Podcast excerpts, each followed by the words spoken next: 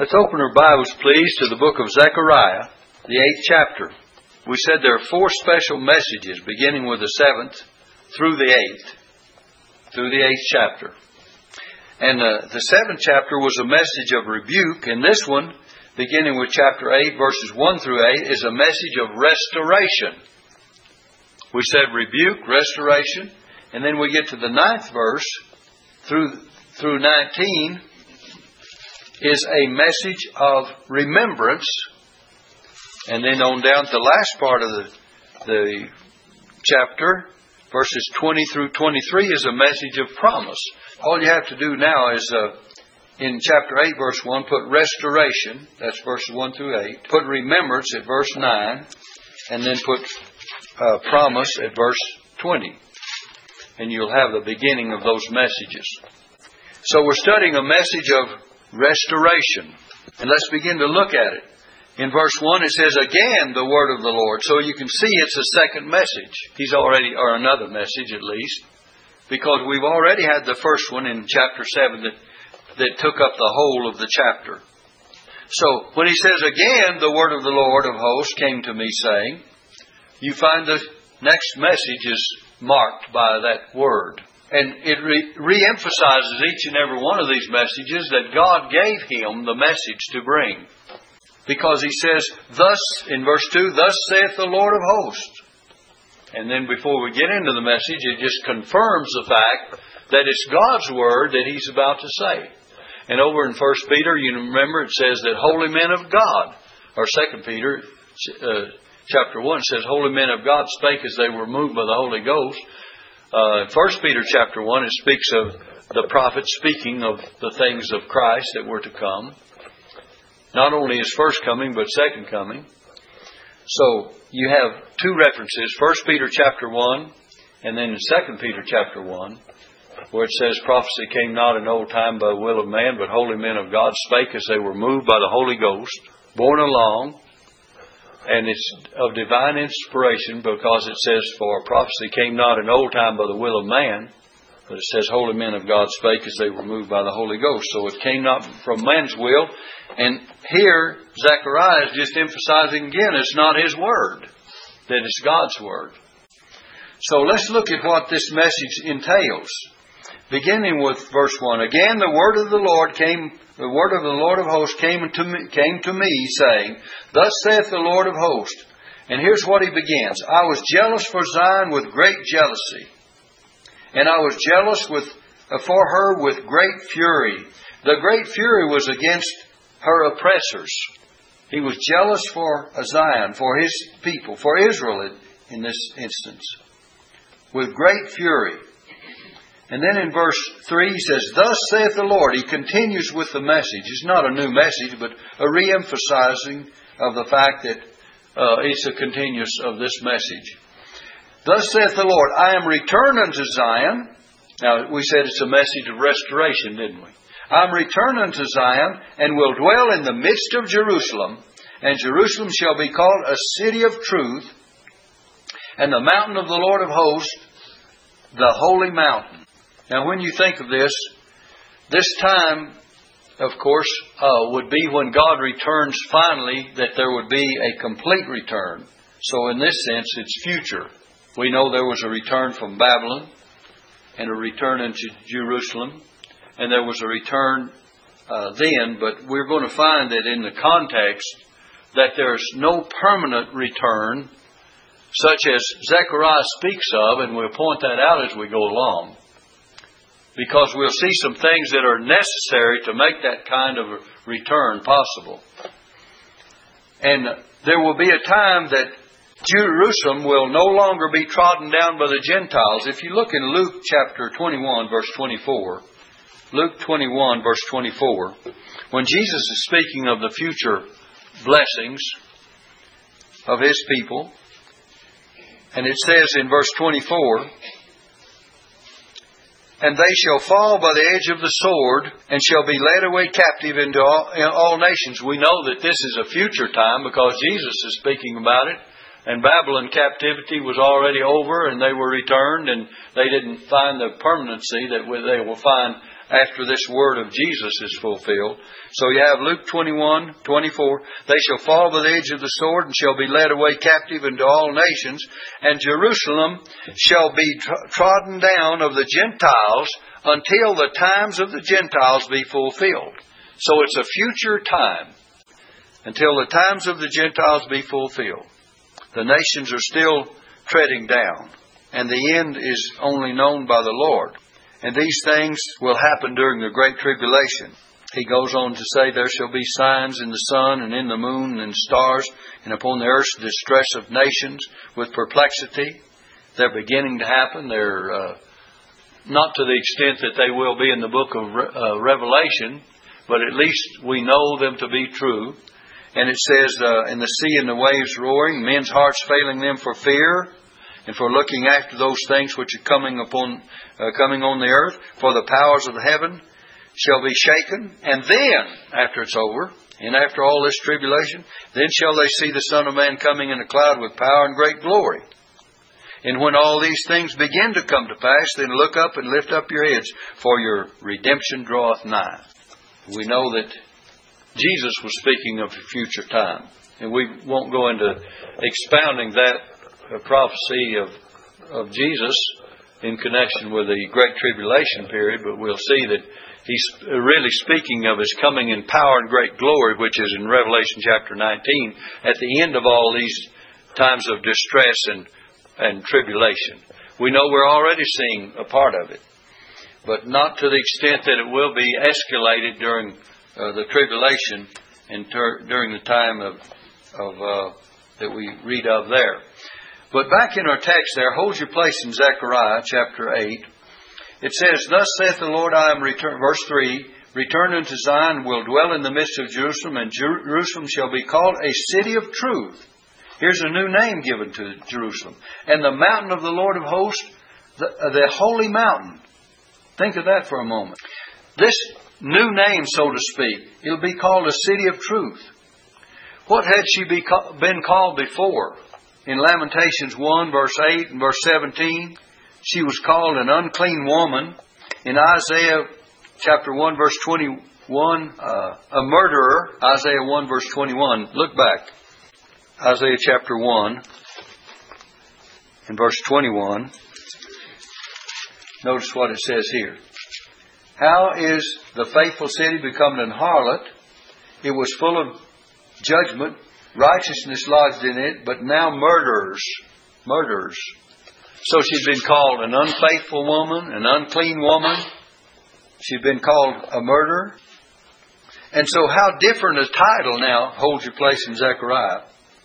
How different a title is given here? She is called what? A city of truth and the mountain of the Lord of hosts and the holy mountain. He means the government, a holy government. I'll give you some references for that. Uh, look at Isaiah 65, verse 20 through 22. Isaiah 65, 65, and verse 20. There shall be no more thence an infant of days, nor an old man that hath not fulfilled his days, for the child shall die an hundred years old, but the sinner being an hundred years old shall uh, be accursed, and they shall build houses and inhabit them, and they shall plant vineyards and eat of the fruit of them. They shall not build and another inhabit, they shall not plant and another eat, for as the days of the tree are the days of my people and mine elect, shall long enjoy the work of their hands. They shall not labor in vain, nor bring forth for trouble, for they are the seed of the blessed of the Lord, and their offspring with them. And it shall come to pass that before they call, I will answer, and while they are yet speaking, I will hear. The wolf and the lamb shall feed together, and the lion shall eat straw like the bullock, and dust shall be the serpent's meat. They shall not hurt nor destroy in all my holy mountain, saith the Lord. If you look at the context in, uh, in Zechariah again, we'll see that these very things are being brought out because this is the peace that will be enjoyed. Look at uh, Zechariah 8, verse uh, 4 it says what? Thus saith the Lord of hosts, there shall yet old men and old women dwell in the streets of Jerusalem, and every man with his staff in his hand, for very age. They'll just grow old and peaceful, and they'll dwell in the streets of Jerusalem. Now look at this next verse. And the streets of the city shall be full of boys and girls playing in the streets thereof. Well, they don't play in the streets thereof today, do they? It's dangerous for everyone involved. And you know why they don't? Because this time has not yet come. And we're speaking of future time when there will be millennial blessings that will be enjoyed. And all these things that Zechariah speaks of will be absolutely true. Instead of a place of, of playing and safety and peace and joy, it's a place of disturbance and turmoil and danger. Well, they hardly go to the market anymore or to a store without a chance of being bombed or ride on the, the bus or uh, in an automobile or, or however, whatever kind of transportation they may have available. It's dangerous. And when this time comes, won't that be a time we need to be at peace? But on the other hand, look at this condition. The streets of the city shall be full of boys and girls playing in the streets thereof. That'll be a glorious time. When we think of the government itself, the holy mountain in verse 3 represents a uh, holy government, a government where there'll be peace and joy and prosperity. We're talking about the peace of Jerusalem in verses 4 and 5. Let me give you some verses. Look in the book of uh, Jeremiah 31, verse 23. And we're talking about the mountain. Jeremiah 31, verse 23. Notice what it says here. It says, Thus saith the Lord of hosts, the God of Israel, as yet they shall use this speech in the land of Judah and in the cities thereof, when I shall bring again their captivity. The Lord bless thee, O inhabitant of justice and mountain of holiness. Mountain of holiness.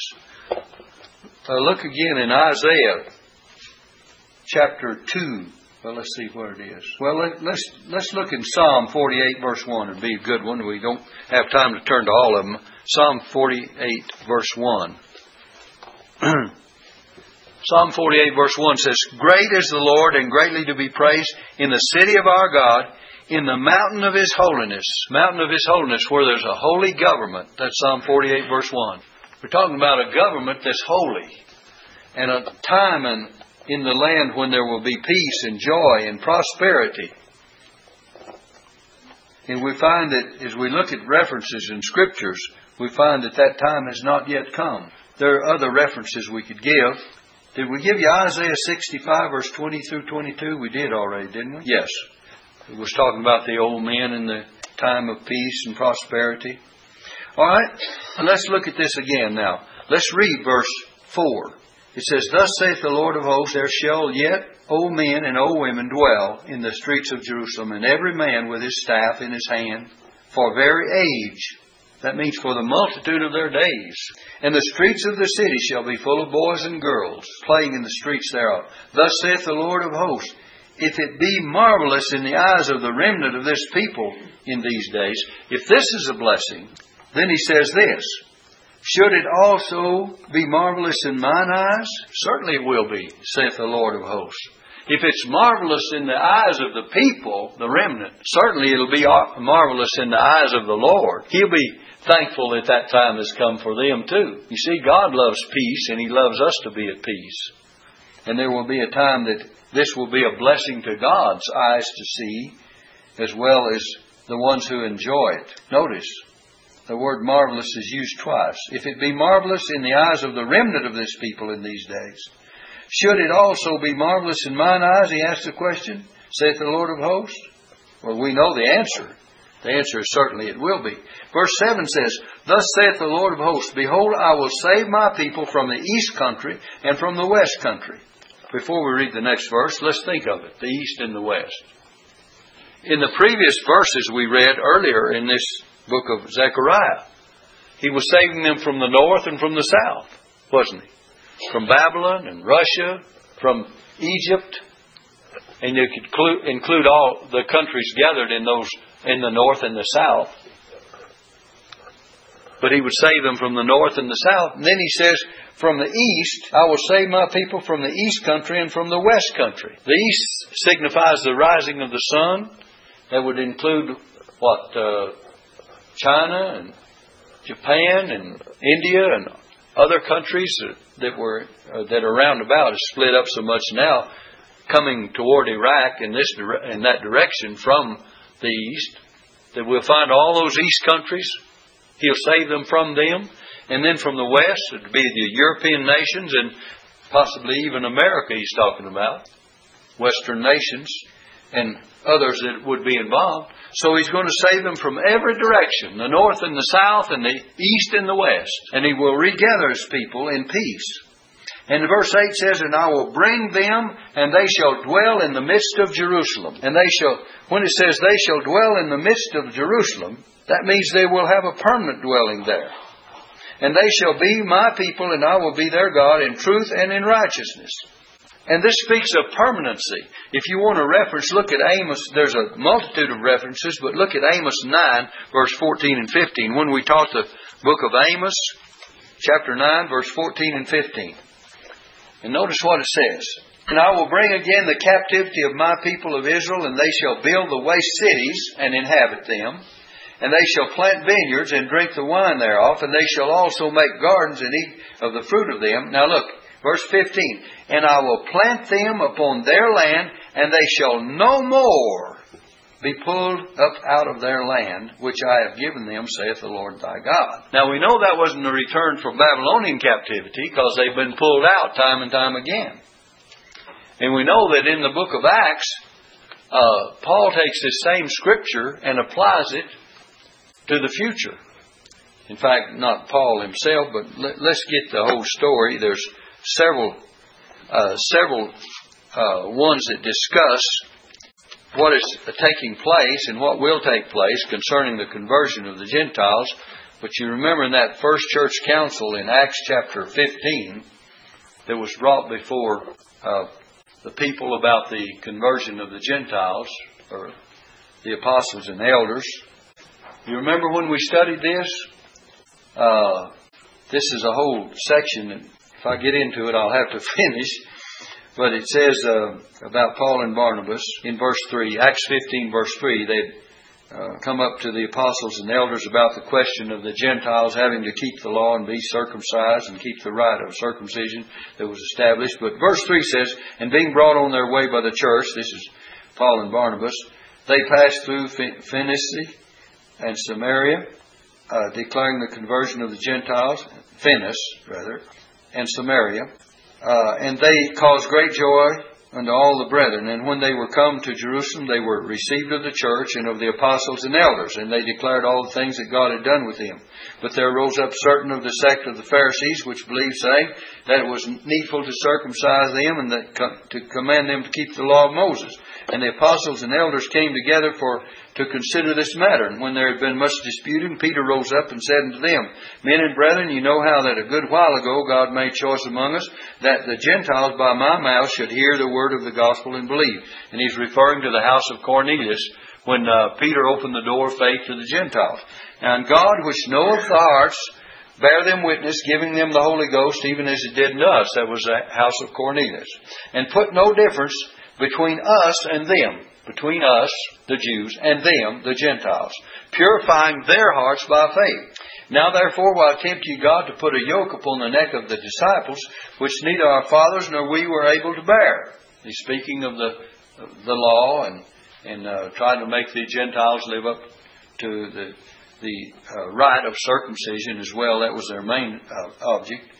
But in verse 11, he says, But we believe that through the grace of the Lord Jesus Christ, we shall be saved even as they. And what's he saying? We believe that we shall be saved. We Jews shall be saved even as the Gentiles. So, he's saying if there's any question about anyone's salvation and about the law, it has to do with us, not the, not the Gentiles. He's saying we believe that we can be saved by faith too instead of by the law. So the question wasn't the Gentile salvation by faith. The question was the Jews uh, salvation by faith. But he said, We believe that through the grace of the Lord Jesus Christ, we shall be saved even as they. They were saved. Gentile world saved by grace through faith. And they said, We are going to be saved.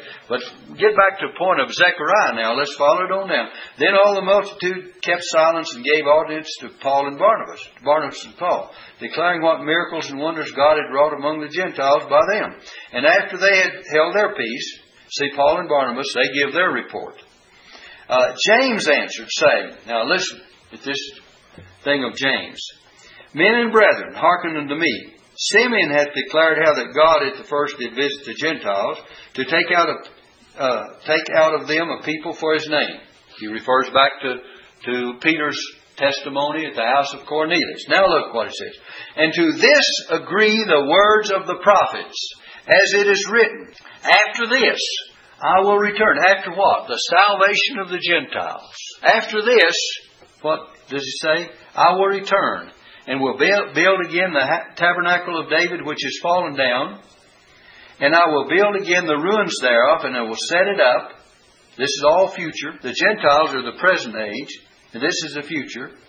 That the residue of men might seek the Lord, seek after the Lord, and all the Gentiles upon whom my name is called, saith the Lord, who doeth the, all these things.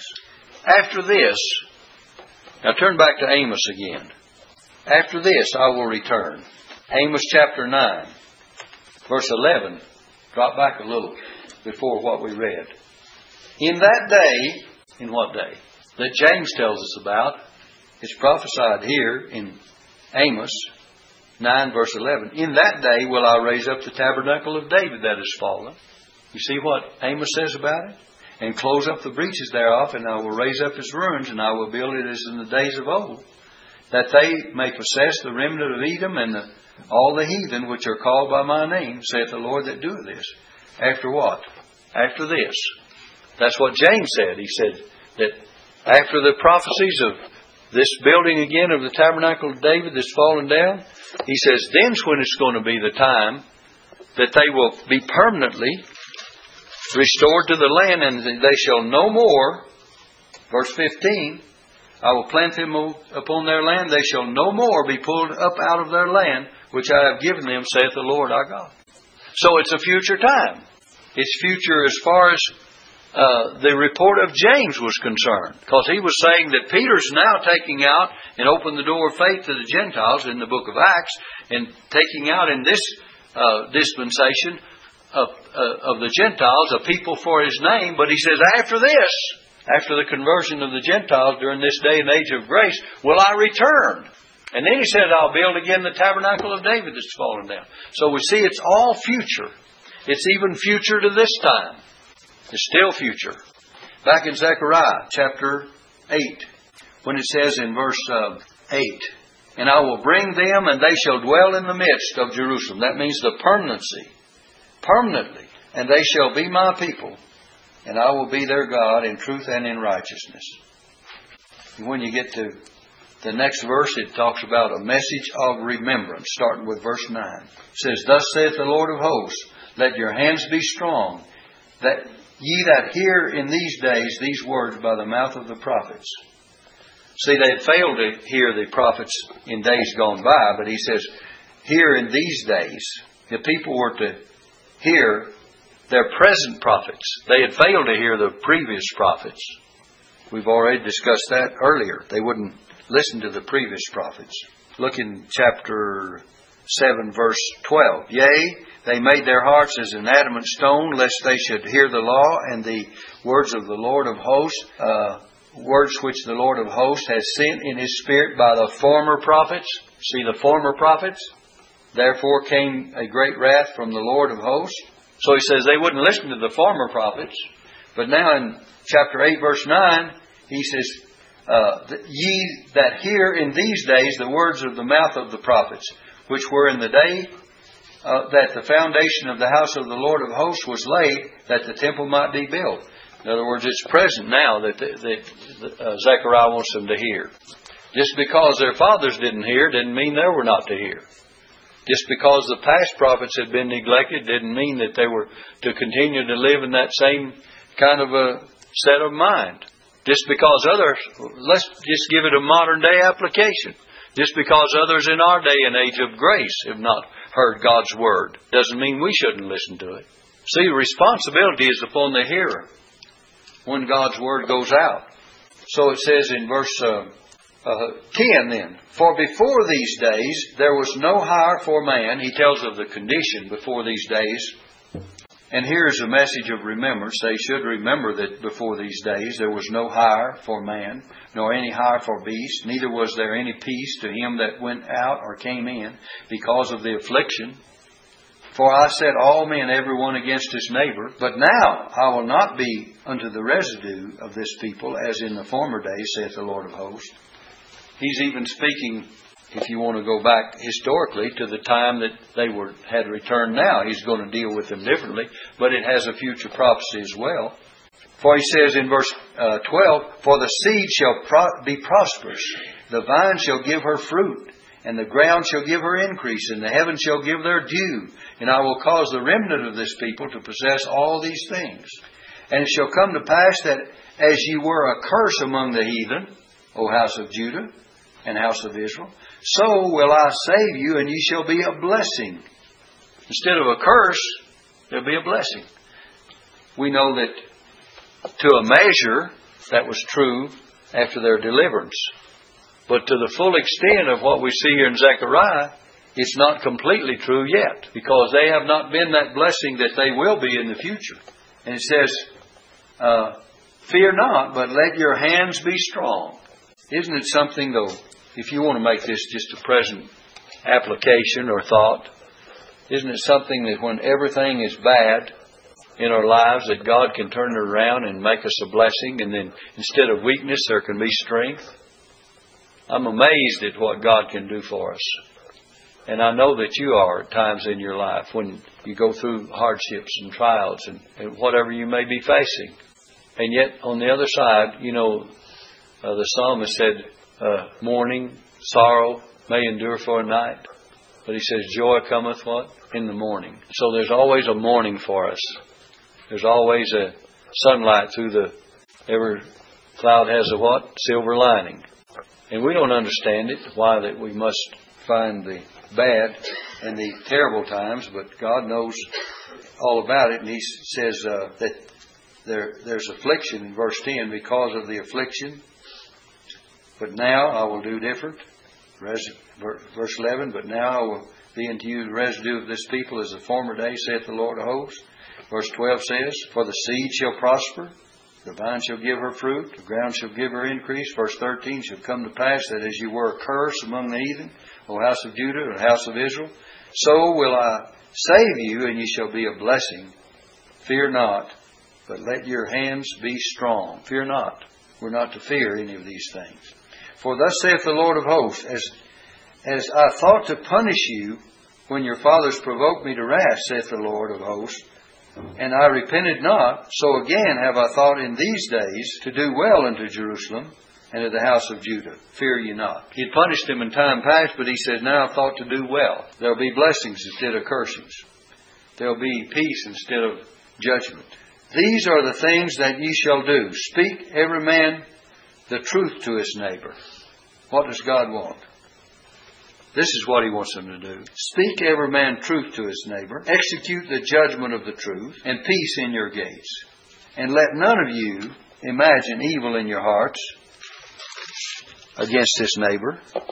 And love no false oath, for all these are things that I hate, saith the Lord.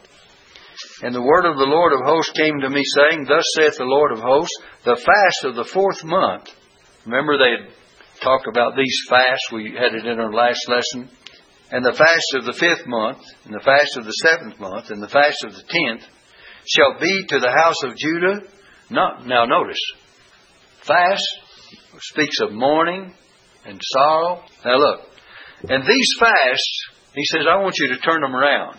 Shall be to the house of Judah joy and gladness and cheerful feasts. He says, they're not going to be fasts, they're going to be feasts. They're going to be joy. Therefore, love the truth and peace. So he tells them what to love instead of what to, to do under those circumstances. Now look at chapter 8, verses 20 through 23 now. Here's a message of promise.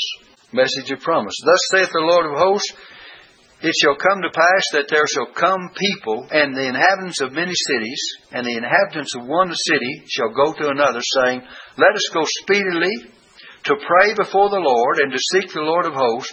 I will go also. Let's stop there for a minute. I will go also. They'll be saying all around about nations, around about the land. I was glad, like the psalmist, I was glad when they said unto me, Let's go unto the house of the Lord. And that will come to pass in, in these days. Let's go speedily. Look at that word.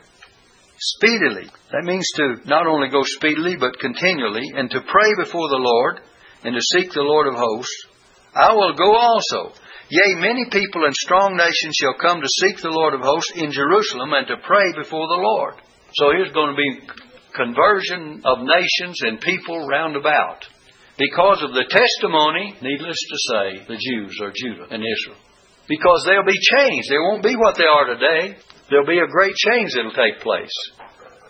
But notice here in verse 23 Thus saith the Lord of hosts, in those days it shall come to pass that ten men shall take hold out of all languages of the nations. They'll come from everywhere because God will bless His people in that day to the extent that all nations will be con- converted, or there'll be many nations that'll be converted, or people of nations, I should say. There'll be many people. It says, of all languages of the nations, even shall take hold of the skirt of him that is a Jew, saying, We will go with you, for we have heard that God is with you. So there'll be conversions of people because of the blessings that God will bestow upon them, and certainly that is a message of promise, because it is not now, and it has not been in the past. It yet has to be in the future. And so many things have to take place. And Christ's coming will be the answer to all of it. And uh, we know that there will be no real peace in the world until the millennial peace comes. And after Revelation chapter 19, when Christ comes back in power and great glory, I'm not talking about the rapture, which is to take place before that because that takes place in Revelation chapter 4. Taken up to heaven, and all the redeemed around the throne of this day and age of grace are seen with the Lord. And the, the wicked remain here upon this earth. And there will be a time after the tribulation period, beginning with the sixth chapter of Revelation to the nineteenth chapter, where Jesus comes back from heaven in power and great glory, and the battle of Armageddon takes place. And then the establishment in chapter 20 of Revelation, a rule of reign and rule and, uh, and reign of peace and righteousness for a thousand years upon this earth. Can you imagine a thousand years of peace and prosperity? I mean, we're not talking about a hundred years. We're not talking about fifty years. I mean, if we see it in our our lifetimes where there's peace and prosperity ten years at a time, a decade, it's a wonder, isn't it? Because somewhere in the world there's not that. But think of a thousand years of it. And that's only when the Prince of Peace comes and rules and reigns over this whole world, and things won't be like they are. And in fact, the Bible says the wolf and the lamb shall lie down together. Look in Isaiah chapter 2. Let me read this for you. Isaiah, let's try Isaiah 11. It'll be better to get the passage there. Isaiah chapter 11. Notice what it says. And I won't read too much of it, but part of it. Verse 4 will be the place we'll start. But with righteousness shall he judge the poor and reprove with equity for the meek of the earth. And he shall smite the earth with the rod of his mouth, and with the breath of his lips shall he slay the wicked. And righteousness shall be the girdle of his loins, and faithfulness the girdle of his reins. The wolf also shall dwell with the lamb. They don't do it now, do they? The wolf eats the lamb. And the leopard shall lie down with the kid, and the calf and the young lion and the fatling together, and a little child, child shall lead them. And the cow and the bear shall feed, their young ones shall lie down together, and the lion shall eat straw like the ox. And the sucking child shall play on the hole of the asp, and the weaned child shall put his hand on the, the cockatrice den. They shall not hurt nor destroy in all my holy mountain, for the earth shall be full of the knowledge of the Lord as the waters cover the sea. The Bible predicts these things. We've not yet seen them, so we know that these prophecies haven't been fulfilled. History hasn't reported them. You and I haven't seen them in our day and age. Our grandfathers and grandmothers haven't seen it. So we know, and the Bible teaches that it's future. Jesus taught it's future. But it'll be a day of blessing. All right, thank you for your patience and kind attention.